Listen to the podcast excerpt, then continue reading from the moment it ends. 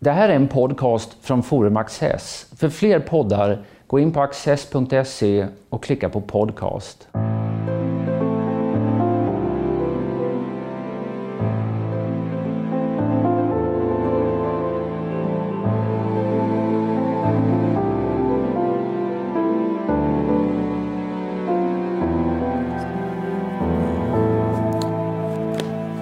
Välkomna till en ny bok där vi idag ska prata om populismens idéer från antikens Rom till idag. Eh, där huvudredaktörerna är Kurt Almqvist och P. Anders Linder. Boken är utgiven på bokförlaget Stolpe i samarbete med Axelsson Johnson-stiftelsen. Med oss här har vi Peter Santesson. Du är opinionschef på Demoskop. Du har skrivit ett av kapitlen i boken. Välkommen hit, Peter. Tack så mycket. Välkommen. I ditt eh, kapitel Folk och elit i svensk politik ställer du frågan om det är acceptabelt att tala om en elit som styr samhället. Är det det? Ja, det kan man undra. Eh, det har hänt något med det där begreppet, tycker jag.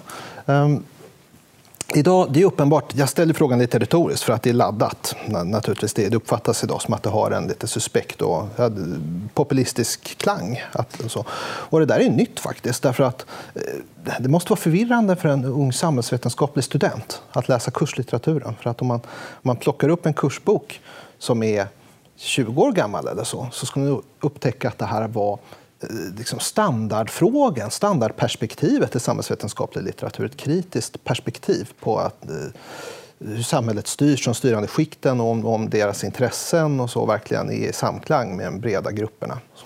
Eh, och inte minst att det skulle då finnas något samspel mellan media och, och eh, den styrande politiken och även då företags, eh, storföretagen. Och så där. Det, det, det, det är det som har varit det kritiska perspektivet. Det här är helt borta nu. Eh, i, i varje fall i mainstream-debatten. Nu är det något suspekt. Jag tycker att det är, eh, man måste absolut kunna prata om en elit. Mm. Naturligtvis så finns det, det är uppenbart för allt, det finns ju rätt täta sociala nätverk och så i styrande skikt i samhället. Visst Men det är det? nästan en konspirationsteoretisk ådra genom... Mm. Nej, nej, nej, nej, nej. nej, nej. Eh, det där är ett missbrukat ord. okay. Men, men, Peter, varför försvann det plötsligt? Sådär, om, om det, eller plötsligt, men det försvann. Det, fanns, det var etablerat för 20 år sedan och sen så inte så längre. Var det någonting som hände? Ja, eh, jag ser det absolut som en, eh, en koppling till en reaktion på den etablissemangskritiska vågen eftersom den här etablissemangskritiken och som då är en ja, kan man väl säga, en populistisk reaktion som huvudsakligen kommer från höger och att eh, det här är en eh, det här perspektivet uppfattas som ganska brännbart och farligt idag och att man vill, eh, att man, att man vill dämpa det och inte riktigt kännas vid det. Men egentligen frågeställningen är väldigt snarlika de som alltid har ställts inom samhällsvetenskapen. Att, eh, hur, hur, hur, fungerar det på toppen och hur fungerar det i de breda skikten? Hur ser, hur ser lojalitetsband ut? Har man samma typer av värderingar eller finns det intressemotsättningar? Det är naturliga, självklara frågor att ställa om ett samhälle. Klart vi ska kunna ställa dem om vårt samhälle också. Du skriver också att det är ett problem att väljarna inte längre har en egen kanal in i politiken. Mm. Mm. Kan du utveckla det lite? Ja, alltså så här. Um, Ofta när man pratar om den här, liksom här etablissemangskritiken så tänker man att, att det, det, stora som har hänt här skulle vara att de styrande skikten har värderingar och målsättningar som skiljer sig från massan. Det är inte alls nytt, så har det alltid varit. Uh, herregud, titta på svensk liksom efterkrigstidsutveckling. Alltså den här, där Sverige har varit ett väldigt planerat samhälle och, och det, eliten har inte riktigt let, litat på de breda folklagren. Det var ju frågan efter andra världskriget. Kan eliten lita på folket? Tveksamt, va? för folket har visat sig vara fascistoida eller ha sådana tendenser och kanske behöver en demokratisk fostran. Röstat fel? Exakt, ja, eh, som att det finns, det finns farliga reflexer. Eh, så att samhället har varit planerat. Men det har funnits en, en acceptans för det här. Eh, från, i, i breda lager. Där, där finns en väldig tillit. Och det är ju därför att eh, jag tror det är många skillnader, men en sak tidigare då var de, de breda partierna, folkrörelsepartier, men att folkrörelser och stora partier har varit kanaler där, eh, där väljare har kunnat uppfatta att man har en, ja, en egen kanal in i, eh, eh, i eh, i eh, så säga, hur samhället styrs att man har en egen häst i loppet. Just alltså, enkelt uttryckt, alltså man har, det finns Socialdemokraterna i Arbetarpartiet, mm. eh, Centerpartiet, tidigare då Bondeförbundet Exakt. naturligtvis för landsbygdens folk eh, och, så, och så vidare. Kanske Folkpartiet, Tjänstemannaparti, Medelklass och, och Högerpartiet och så vidare. Det, det var enkelt och, och, lätt att förstå. Absolut, du, du, har haft en tillhörighet. Mm. Eh, så fungerar inte partier nu. Utan eh, partier idag är ju, alltså, kärnväljarna är ju verkligen en, en krympande grupp. Väljarrörligheten är väldigt hög. Eh, medlemskapet i partierna är, är, är ju i botten. Och partier jagar eh, marginalväljare, snabbrörliga, eh, svårfångade marginalväljare. Eh, och, menar, se på Nya Moderaterna, till exempel, som menar då att de ska vara det nya arbetarpartiet under Reinfeldt. Det var nästan liksom en piken i den här, den här utvecklingen. Där Moderaterna säger att de ska vara det nya arbetarpartiet och alla ska kunna rösta på de nya Moderaterna. Ja, om alla ska kunna, och du har en väldigt fin formulering här. Man liksom, till exempel just Moderaterna, att alla ska kunna rösta på Moderaterna. Men då vänder de sig, som du säger, man vänder sig till alla och ingen särskilt. Och då blir det varken hackat eller malet. Precis. Och då blir politiken blir en åskådarsport. Politik eh, och beslutsfattande är en, det är en vara som levereras jämte andra varor. Och I vissa roller som väljare då sitter du och tittar på och utvärderar kritiskt om, om så att säga, den beslutsfattande funktionen i samhället levererar en vara som, som du är nöjd med.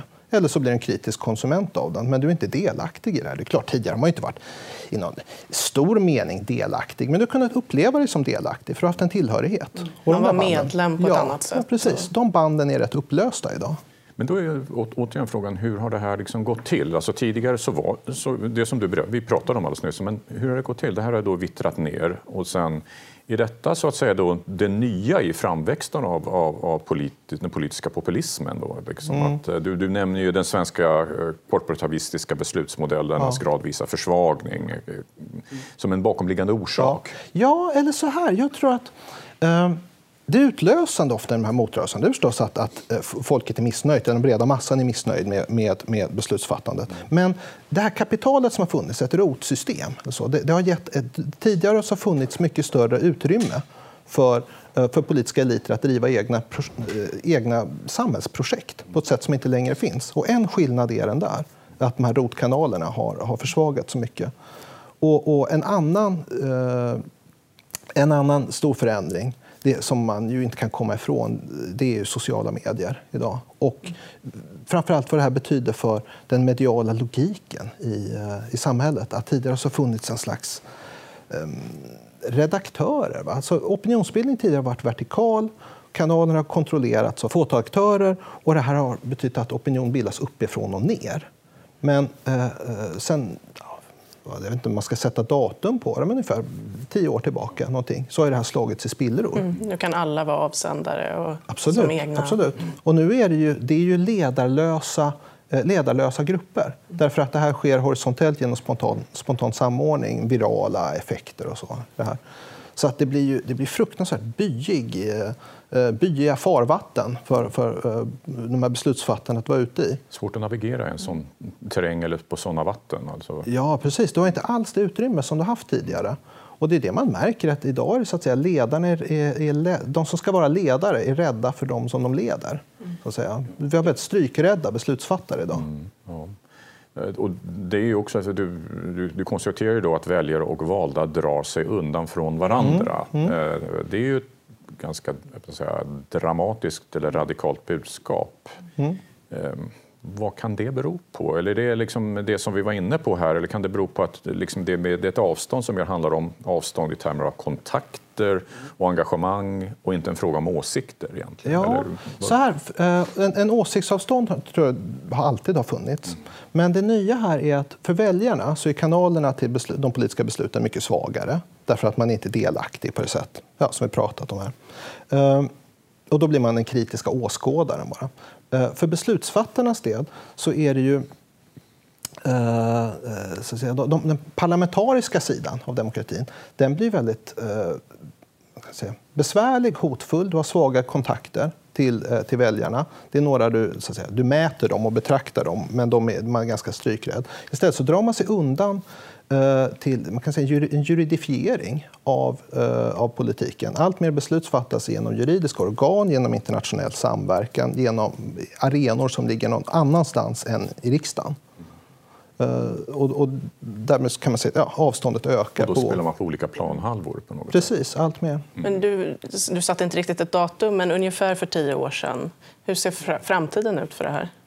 Är det tio år framåt likadant? Eller har är vi på väg någon annans? Det är ju alltid... Det är farligt att säga. Det, det är farligt att säga. Jag, jag har så dålig fantasi att jag kan inte se vad som skulle bryta det just nu. Alltså de, eh, tekniska förändringar kan ju inte avuppfinnas. Varför skulle det inte fortsätta? Kort, kort, man kan ändå lugnt konstatera att den här, den här utvecklingen, i alla fall för ett bra tag, har, kommer, har liksom kommit för att stanna. Och sen kanske den förstärks, men vi kan ju inte riktigt vara klara på eller veta vad som ska hända om tre eller fem år eller något sånt där. Det kan vi inte veta, men de, men de här nya villkoren som, eh, som gäller för politiken och som också gör då att de här populistiska reaktionerna är eh, naturliga och kommer snabbare. Är, det, det finns inget som tyder på att de, att de villkoren ska förändras, utan det här är, det är en ny verklighet nu. Vi kan ju åter, återvända till det här med eliter och populismen. Populismens drivkraft och attraktionskraft den, den ligger ju i budskapet att det finns en elit som inte lyssnar på folket. Det är så. Och, och, och, folket, som du då konstaterade i kapitel här, eh, tycker att men de tycker faktiskt olika. Mm. Eh, det är inte ett homogent folk, utan det är heterogent. Ja. Det, det, tycker jag är en väldigt viktig poäng. Kan, ja. du, kan du berätta lite mer om det? Ja, precis. Den här försvarsreaktionen är att man försöker trolla bort eliten. Eliten finns. Men folket? Alltså, jag får ofta frågan vad tycker folk egentligen? Särskilt då när det är lite så slutna sammanhang ska jag berätta sanningen. Men vad tycker de egentligen? Och egentligen tycker människor helt olika. Uh, om vi tar en sån enkel fråga som det att vad oroar man sig för? Vad, vad, tycker man är den viktigaste samhällsfrågan? Det finns inte en dagordning. Jag kan räkna ut ett genomsnittsvärde, men det säger inte så mycket. Därför att vi är en grupp som tycker att, att eh, miljöfrågan är, är, är, helt centrala idag. Det är ödesfrågan. En annan grupp tycker att det är ungdomsrån. Det är helt, och de är hyggligt jämnstora och är mycket disparata grupper. Jag kan, klart kan räkna ut en genomsnittsnivå. Den kommer inte säga någonting. Och på samma sätt är om vi frågar, ja, är samhället mest på väg åt rätt håll eller mest på väg åt fel håll? Mycket polariserande. Eh, eller, eller såna frågor som om tar, kan man lita på journalister till exempel? Eh, allt spretigare svar. Ena gruppen, i, I vissa grupper så ökar tilliten till journalister ganska kraftigt nu för att det är att markera en tillit till, till ja, etablissemang och den rådande ordningen. I andra grupper så, så faller den. Uh, att vi, vi har rätt spretiga uppfattningar idag. Med Då är det också grupper. olika om man tycker att journalisterna är eliten eller inte. Definitivt. definitivt. Visst är det så. Uh, så att, eh, jag, jag, tycker, jag skulle säga att det är lättare att, att eh, i, någon, i varje fall någon social mening ringa in vad som skulle vara en, en samhällselit än vad som skulle vara ett folk. Mm. Det där folket blir ganska löst i kanterna när jag spanar efter det. Medan, medan herregud, vi har en inbjudningslista till, till vad som är samhällseliten. Det är bara att läsa inbjudningslistan till Nobelfesten. Det, det, är ju en, erkänd medlemsmatrikel. Och så, alltså, och så får Åkesson inte komma dit. Nej, Men så finns det naturligtvis den här klangen av folk och elit, att den ger liksom associationer som kanske för vissa känns obehaglig. Och så ja. att, att, att, att, det finns liksom någonting av att man lite, inte ska få prata om det. Jo, så är det ju. Fast, fast om du backar bandet. Mm. För 20-30 år sedan så skulle man tycka att man var en tuff radikal om man sa det. Mm. Eh, och, nu, och nu har det istället blivit att man är farlig populist. Mm. Jag vet inte. Jag tycker att frågan det måste vara legitim. Det är klart att, att de här dimensionerna existerar i varje samhälle. Men det måste bli allt svårare att göra väljarundersökningar och att försöka mm. pinpointa, just om man frågar stora mm. grupper, tycker ja. man, men man, när det är så mm olika. Ja, och hur, och hur ska man rapportera det? Mm. Eh, de här genomsnittsvärden blir allt mer förledande. Det finns ju den gamla Pareto-principen. Att, tell, tell us about it. Pareto, Pareto, Vilfredo Pareto, en uh, italiensk sociolog som fann att i många sammanhang så är det 20 procent av, uh, av orsakerna som står för 80 procent av effekten. Uh, det, det, det, det, är i svansen som, som de stora smällarna kan, kan inträffa.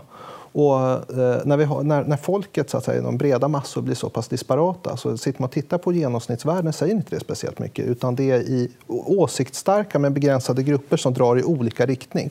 Det är där vi kommer få se den politiska dramatiken framöver. Och det är klart att det, det finns det där franska uttrycket att les extrêmes se touchent, att extremerna de, de har beröringspunkter på respektive håll. Det, är lite, det, det finns det med där i den? Precis. Ja. Så att det skulle vara mitt goda råd. Att titta på svansarna i fortsättningen. För att det är, eh, folkets åsikt är en matematisk konstruktion. Och då är det på sociala medier man hittar de, de, får allt större möjlighet att agera där just i när, när opinionsbildning sker, eh, eh sker horisontellt. Så. Tack Peter för ett mycket intressant samtal. Vi ska hålla ögonen på svansarna i fortsättningen. Tack för att du kom till oss och till en ny bok. Mm, tack för inbjudan.